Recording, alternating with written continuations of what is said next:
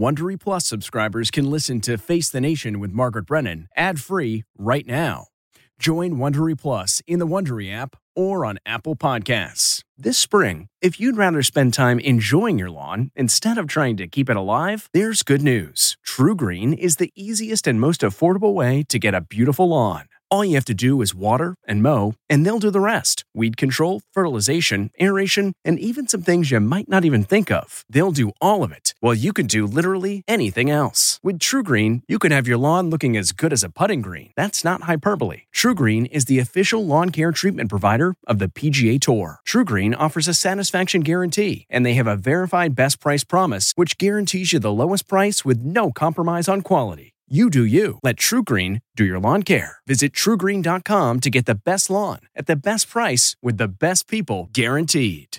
Getting the smile and confidence you've been dreaming about, all from the comfort of your home, isn't a total mystery with Byte clear aligners. Just don't be surprised if all your friends start asking, What's your secret? Begin by ordering your at home impression kit today for only $14.95. Byte clear aligners are doctor directed and delivered to your door. Treatment costs thousands less than braces, plus, they offer flexible financing, accept eligible insurance, and you can pay with your HSA FSA. Get 80% off your impression kit when you use code WONDERY at Byte.com. That's B-Y-T-E dot com.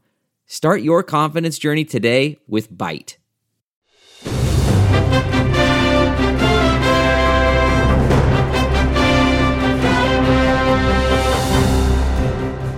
Everyone. Margaret Brennan here, moderator of Face the Nation. This week, we spoke with actor and director Sean Penn about his new documentary, Superpower. Penn chronicled the early days of Russia's full scale invasion of Ukraine. He was on the ground with President Volodymyr Zelensky. We asked him why he made the documentary and the impact that he hopes it has. Take a listen.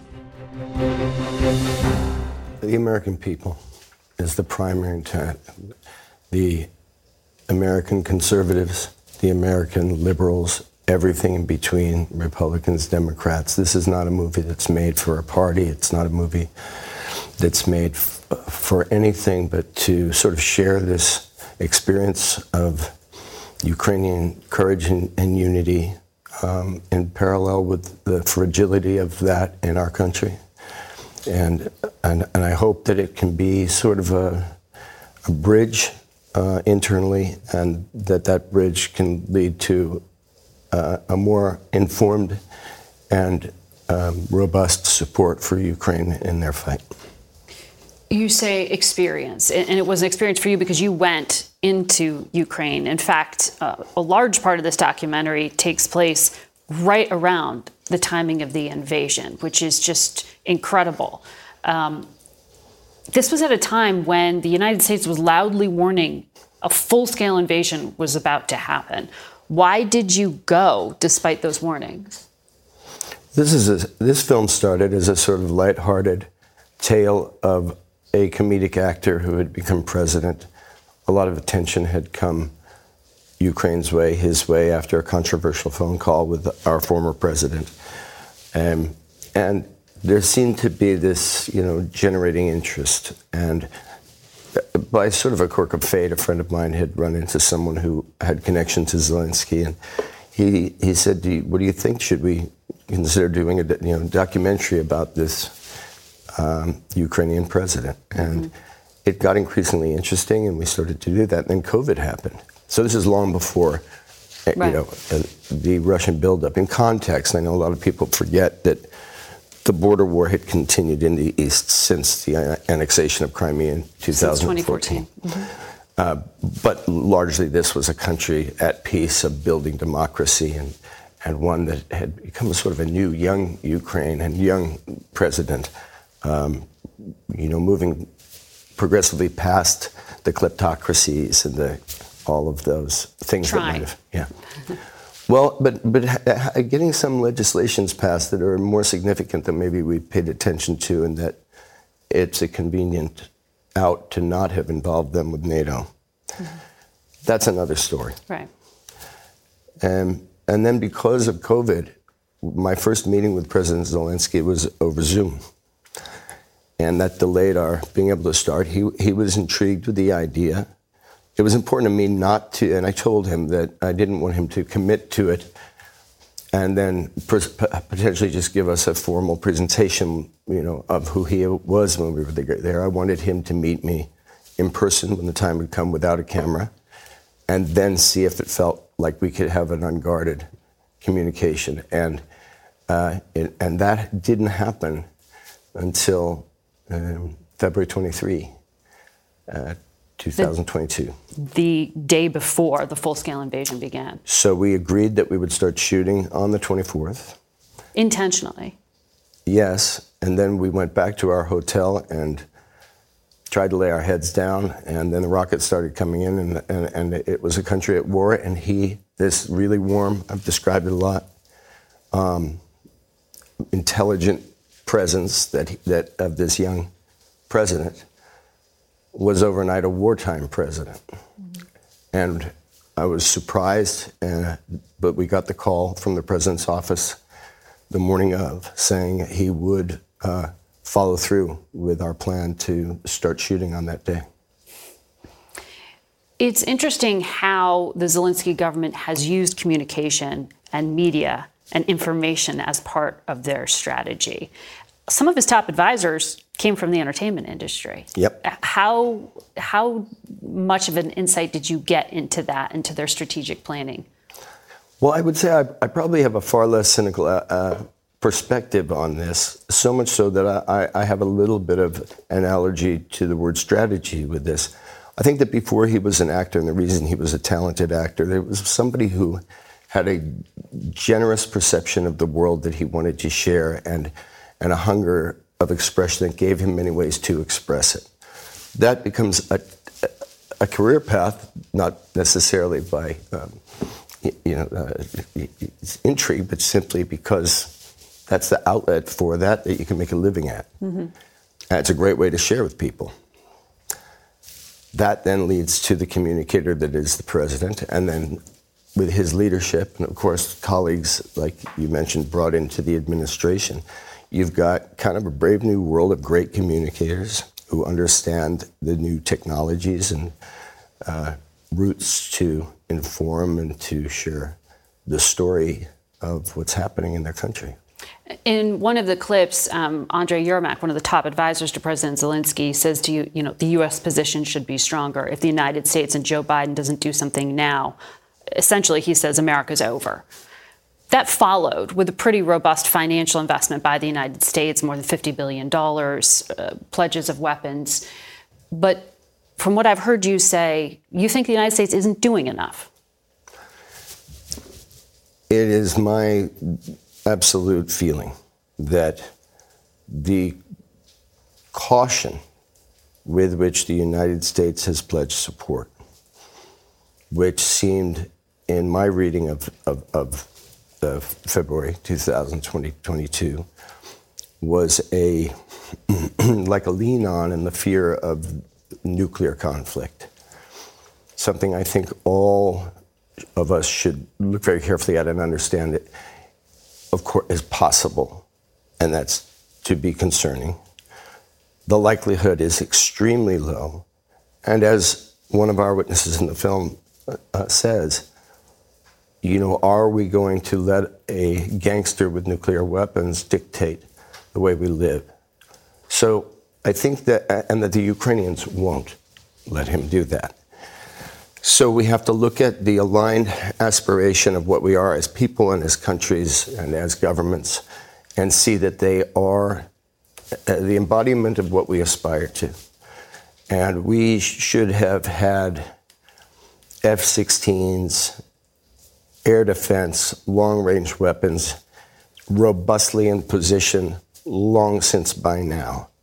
And the smoke screens that were used about maintenance crews and are they, do they have enough airfields, those were smoke screens. That's a provable fact. The, what do you the, mean by that, a provable the, fact? The because military leaders have backed up President Biden's claims that it's not appropriate or needs to be. Some have, and I, I, and I can't say whether President uh, Biden was misled on this or not, but I've talked to the guys that do it.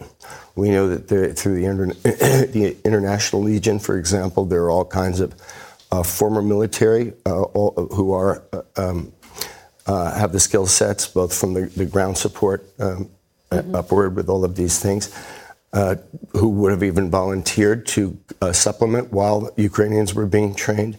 We know that the Ukrainians would have been able to train in record time. Nobody was associating these uh, conversations with the ab- adaptability, the way that one might say, okay, you have X amount of disciplines to become a top gun pilot, but you can, tr- you can, and that may take this many months or a year, et cetera, from the current skill sets they have. Mm-hmm. That's true, but what if you train them for one of those skill sets? And that squadron does just that for now. Another squadron's doing this. You could, you, that can go very fast. So these, these, these were very frustrating things to hear repeated, regurgitated over and over again.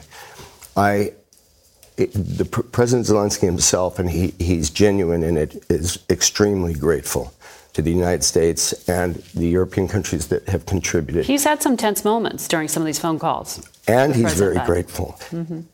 Um, but I think he also recognizes that, and he says it in the film, that the American people, we, we don't really know what's going on there unless we're in the war fighting it.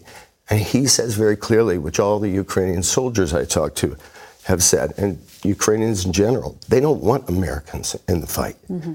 They just want the support uh, so that they can use these weapons to, to defend their freedom and, and to save lives and infrastructure. In uh, the documentary, you spoke with a Ukrainian fighter pilot named Juice who I understand was killed later in a training incident.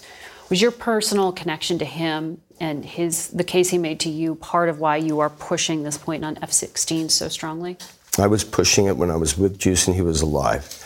He dreamt of flying F-16s. His mother I just saw last week, and she described him as not a military man, and it's true. And I think if you see that in the movie, I mean, if, if one considers uh, the cookie cutter idea of a military man. I think that he was a man who was born into a time where he had to do this extreme thing, and he did it with poise and, and skill and focus and, and compassion. There's a, a presence in him that really uh, speaks largely about you, uh, so many Ukrainians that I've met. And so he had come to Washington to lobby for the F 16s and also was buying helmets for his helicopter pilot friends on eBay here to bring back. Um, so it, it, was like that. And then I suppose now, what, uh, was it July that it was announced that there would now be an F 16 program, those resources Eventually, yeah. Yeah, over a long period of time. Uh, and what, a couple of weeks later, um, I got the message that he'd been killed. Uh, I, I, I think not only would Juice be alive today if we had been as bold as we like to claim to be historically as a country with our mm-hmm. principles, with our Republicans and our Democrats, with our leadership. The citizenry, too, while we were putting all those Ukrainian flags out, we should have been as, demand decisiveness in this case because at some point, caution becomes cowardice. And I think that we still have a chance because the Ukrainians, what Andrei Yermak said, what you quoted him as saying, they're not there where America is no longer the whatever one wants to think of it as the greatest this or that. But there's still an opportunity mm-hmm for us to do the right thing. And whether it's re- Republican or Democrat, whether it's President Biden's administration or not, personally, I think that there's not only a principle win in, in escalating this, escalating our help of them, I mean. I think there's a political win. Going across the country, especially talking to young people, one of the things that's missing and seems to be attached even to the mental health crisis is a lack of, of clear minded, proactive will mm-hmm. to lead. And for us to know which direction we want to go as a country. And I think that this is not an ambiguous war. It's a shame that it's a war, but it's also an opportunity uh, for us to uh, improve.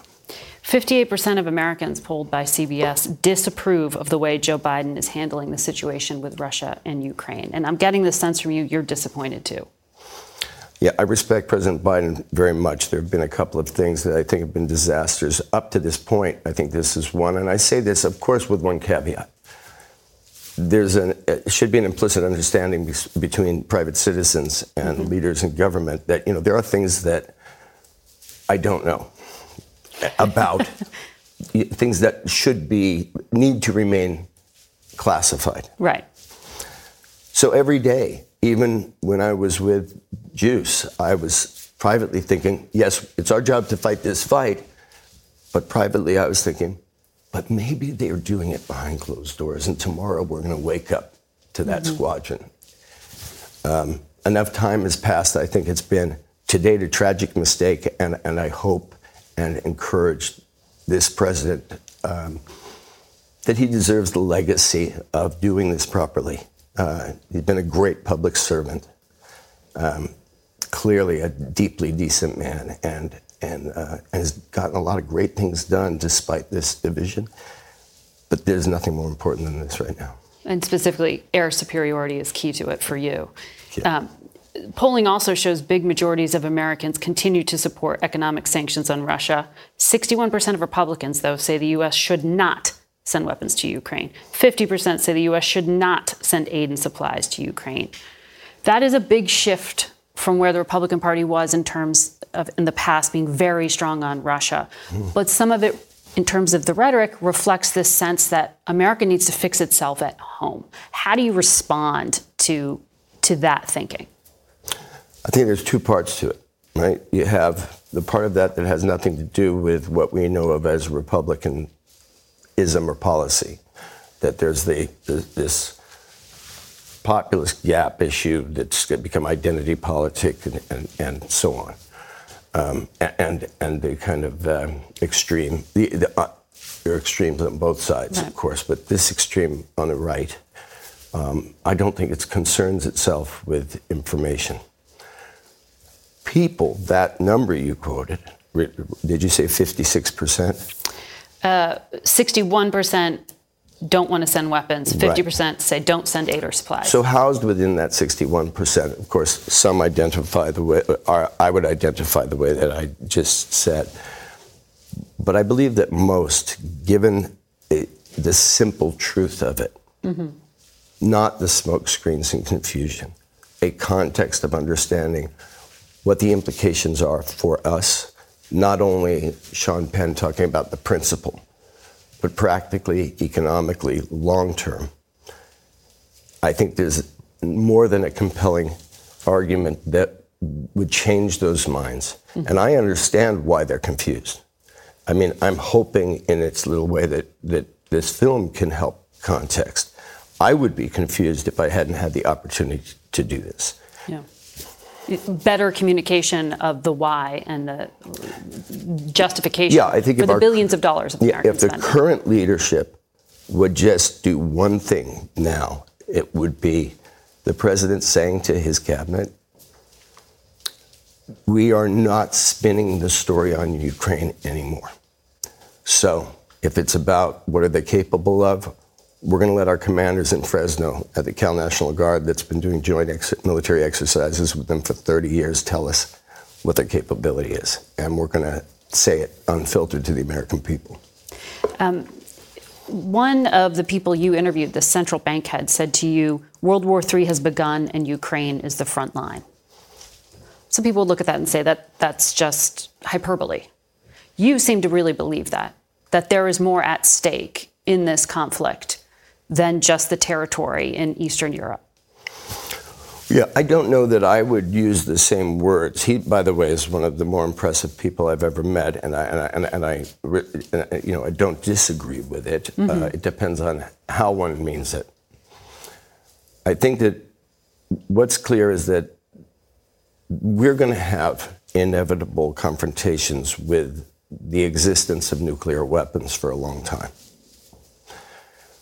we made a sacred oath in the Budapest Memorandum mm-hmm. to Ukraine. Back in the 90s. Mm-hmm. They had the third largest nuclear arsenal in the world. Because of been being part of the Soviet Union, right? right. And they gave that up.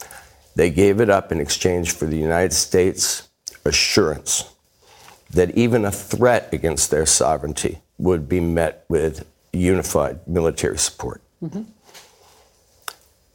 Russia also agreed to this. And I don't think there's anything to believe but that if we don't take it on bravely and boldly now, just uh, with a full understanding of the worst case scenario being horrible, that that's our real world and either we're going to deal with it or our children are going to deal with it. And I think this is morally, politically, economically, um, for sure, I am with what Andrei Yermak said about the end of the aspiration that's America if we don't. The aspiration, what, what we say we are and we stand for. That's right. Um, you end the documentary talking about this feeling of unity you had when you were in Ukraine, and you compare it to what you see here at home. And you actually end on the images of Alexandria Ocasio Cortez, the Congresswoman, mm-hmm. um, and Marjorie Taylor Greene uh, of Georgia. And you say, we're going backwards. Why do you think they symbolize that? I think that we've come to a point where we as, as the voters, we as the citizens have to look at our politicians and say, look, you're very smart. We agree with your policy. Um, why would you want to call it socialist? Why, why would you want to put up a middle finger to people who have a reaction to that. You're a leader. Just get the policy across. Just go to them and say, did your, are you glad your grandmother was able to call 911 when somebody was breaking into her home?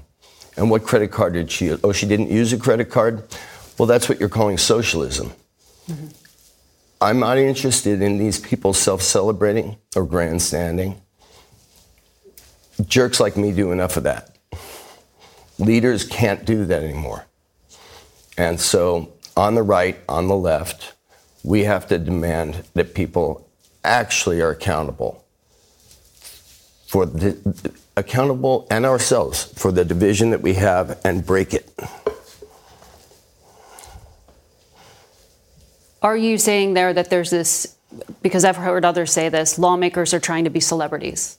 Lawmakers are trying to get attention and not focused enough on solving real world issues. It sounds kind of like what you're driving at there.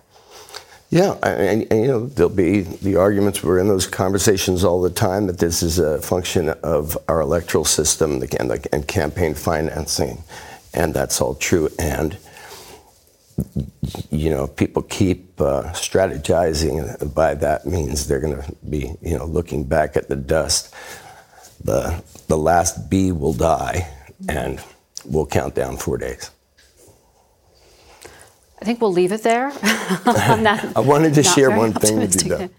Go that, um, uh, is that, um, and it's a rare thing that uh, the, uh, uh, the, the powers that be around the, the stakeholders in the superpower movie uh, from Paramount Plus, Vice, fifth season, all of those who might, you know, who have already made investment in it, and God knows their businesses, um, have agreed and supported uh, same day uh, distribution on full access on all the major networks in Ukraine with Ukrainian subtitles, oh, day, wow. day and date with uh, the streaming date here on the 18th. So I, I, sort of wanted to thank them. So people in Ukraine on Monday will Monday be able to watch this too. Yeah. Thank you, Sean Penn, for sharing your work with us. And Superpower debuts on Paramount Plus on Monday, as you heard. We'll be right back. If you like Face the Nation with Margaret Brennan, you can listen early and ad free right now by joining Wondery Plus in the Wondery app or on Apple Podcasts. Prime members can listen ad free on Amazon Music. Before you go, tell us about yourself by filling out a short survey at wondery.com/survey. What came first, the chicken or the egg? Spoiler alert, it's neither. At Happy Egg, we believe happiness of the hens is what actually came first, because without happy hens, there would be no such thing as happy eggs. You know, eggs with delicious orange yolks. Those come from hens who are raised the happy way on 8 plus acres of family owned farms. Choose happy at happyegg.com and look for the yellow carton at a store near you. Happy Egg. You know how to book flights and hotels. All you're missing is a tool to plan the travel experiences you'll have once you arrive. That's why you need Viator. Book guided tours, activities, excursions, and more in one place to make your trip truly unforgettable. Viator has over 300,000 travel experiences to choose from. Everything from simple tours to extreme adventures and all the niche, interesting stuff in between. So you can plan something that everyone you're traveling with will enjoy. Real traveler reviews give the inside scoop from people who've already been on the experiences you're considering. So you can plan with confidence. Free cancellation helps you plan for the unexpected. And 24 7 customer support means you can travel worry free. Download the Viator app now and use code Viator10 for 10% off your first booking in the app. Find travel experiences for you. Do more with Viator.